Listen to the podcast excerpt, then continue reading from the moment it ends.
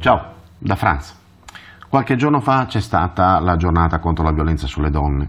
Eh, parecchi, nonché parecchi, direi sono andati da fare. Meglio che niente, certamente, è meglio che il solito silenzio e la solita ignoranza, però eh, ho osservato la grandissima strumentalizzazione anche, oltre quelli che ci stavano eh, partecipando, che ci stavano dietro in modo in buona fede e con, con grande passione, ho visto diciamo, la strumentalizzazione a fini personali, eh, di immagine, di audience e quant'altro di questa giornata e quindi mi sono astenuto dal pubblicare questo video in quella data e lo pubblico oggi.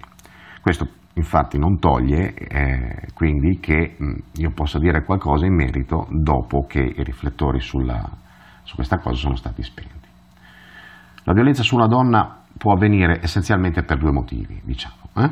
Allora, il primo, a prescindere dal genere sessuale, ovviamente, eh, non so, la violenza per un furto eh, o per motivi politici o altro, eh, che non è portata ad una donna perché è donna, ma è do- mm, portata a una donna in questo caso, o a un uomo perché è una vittima, quindi viene portata in modo del tutto impersonale e a prescindere quindi dal sesso a cui appartiene. E ovviamente di questa cosa mm, non, vale, non è, diciamo, questa cosa non è l'argomento di questo video.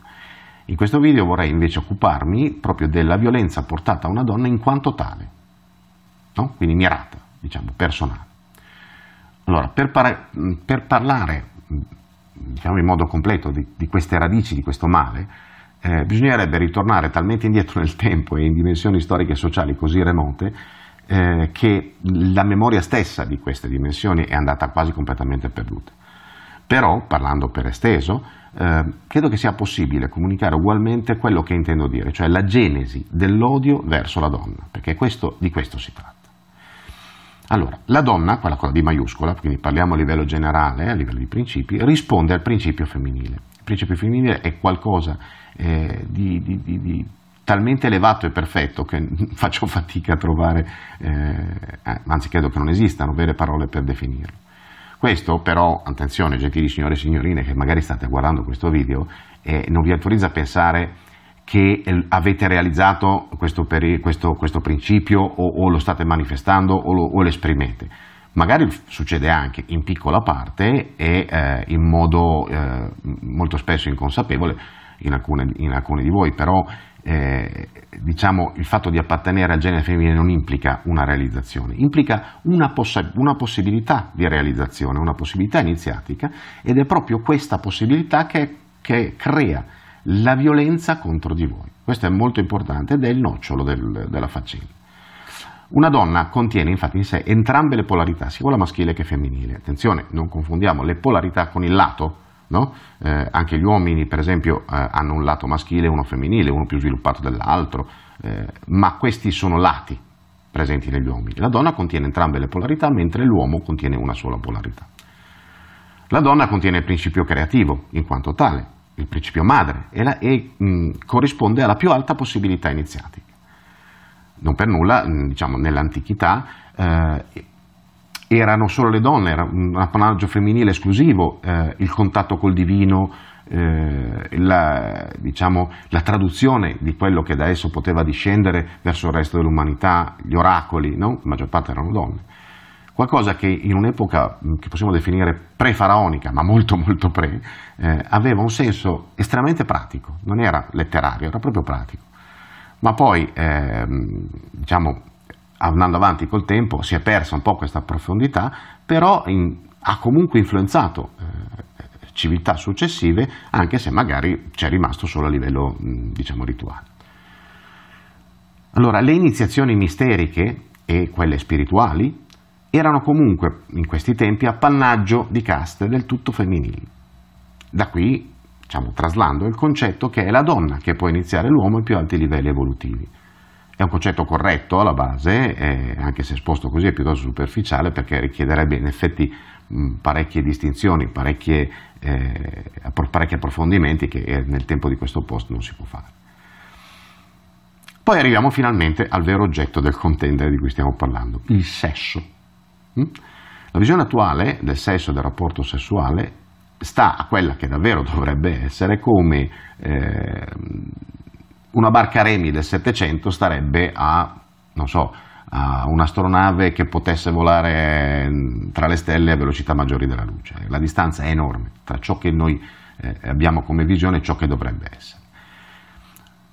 In modo particolare questo avviene grazie alle religioni, tutte, indistintamente, non solo quella cattolica e altre simpatiche opere al nero connesse, eh, per cui il sesso viene a malapena concepito come qualcosa di appena appena superiore a un atto necessario alla procreazione. Tra l'altro, secondo la religione cattolica, in teoria manco questo.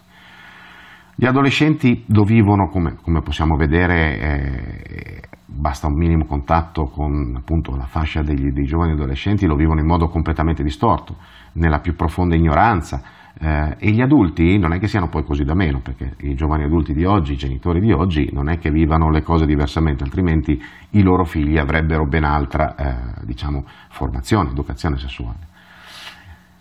Eh, eppure il rapporto sessuale va molto oltre eh, la soddisfazione degli istinti più o meno bassi o, come nel caso migliore, diciamo più elevato, eh, il significato di eh, completamento di un sentimento di amore più o meno profondo. Va anche ben oltre il rapporto sessuale stesso, cioè sesso non significa solo rapporto fisico, emotivo, la cosa nel coso, il coso nella cosa, il coso nel coso, dipende da quello che è.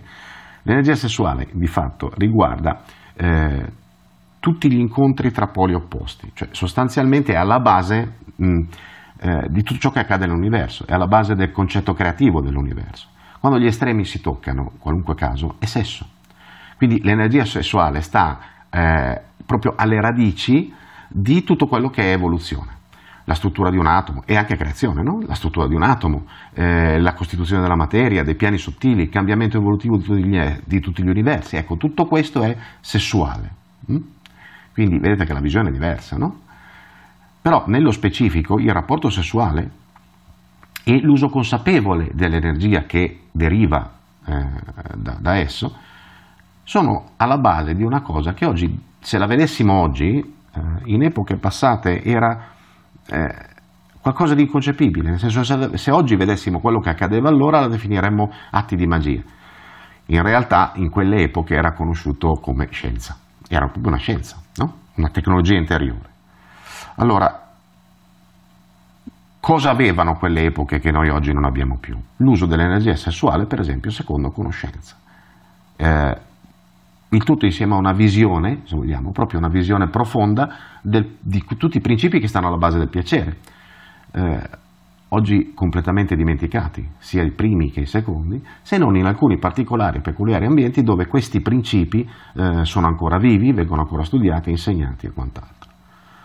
Il fatto è che è comunque proprio da questo punto che nasce la violenza sulle donne, dalla conoscenza più o meno consapevole che una donna, rappresentando il principio femminile, rappresenta simbolicamente, ma soprattutto diciamo in senso diretto, pratico, un portale attraverso cui accedere a eh, gradini più elevati di realtà e, real- e spiritualità, non solo spirituale, eh? anche realtà proprio.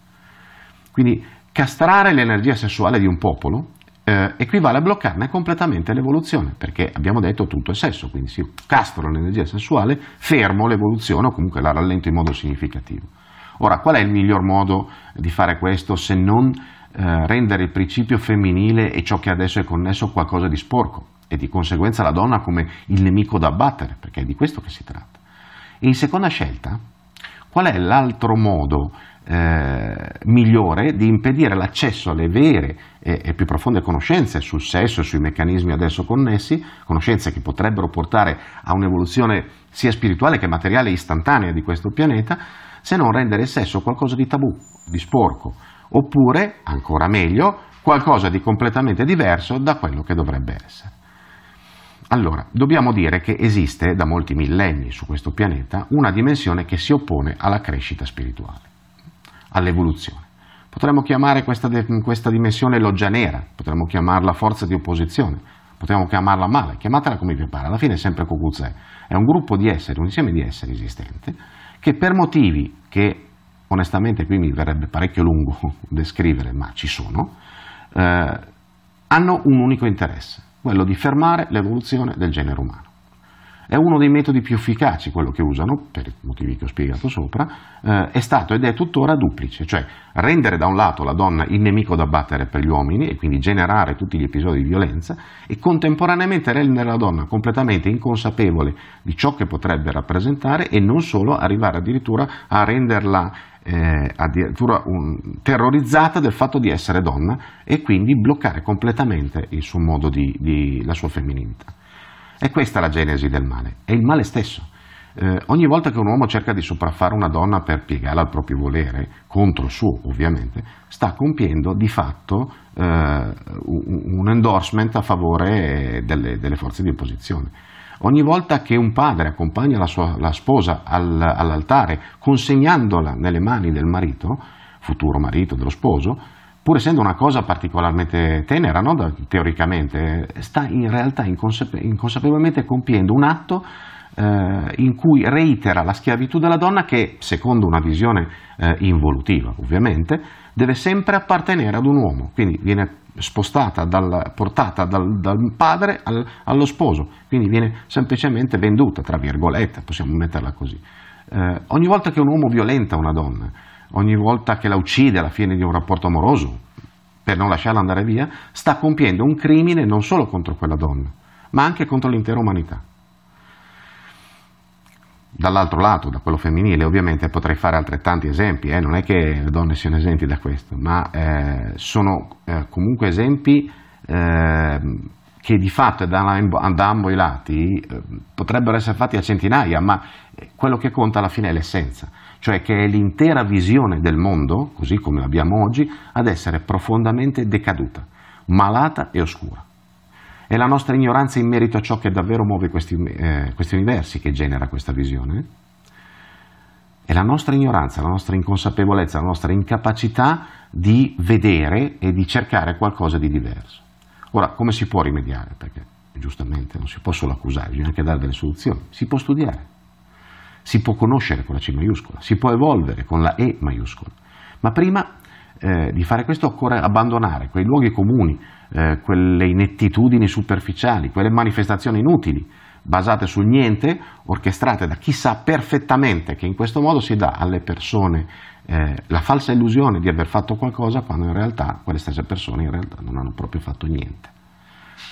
Passo successivo, indispensabile, è riconoscere la propria ignoranza la propria mancanza di conoscenza no? eh, e la propria eh, mancanza di volontà.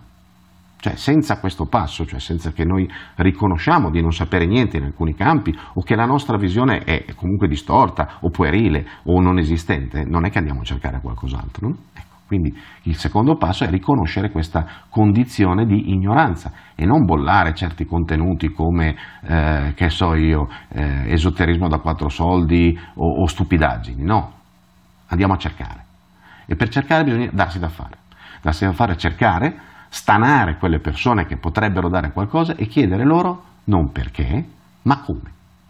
Come fare a cambiare, a crescere eh, e poi naturalmente mettersi a fare quello che ci dicono di fare magari, senza pensare comunque in qualsiasi momento, come accade molto spesso, che abbiamo imparato abbastanza e quindi possiamo fermarci.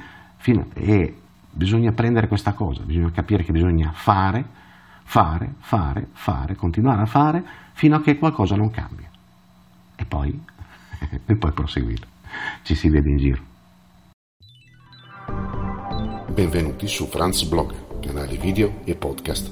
Trovate questo contenuto e tanti altri su franzblog.tv in versione scritta, video e audio.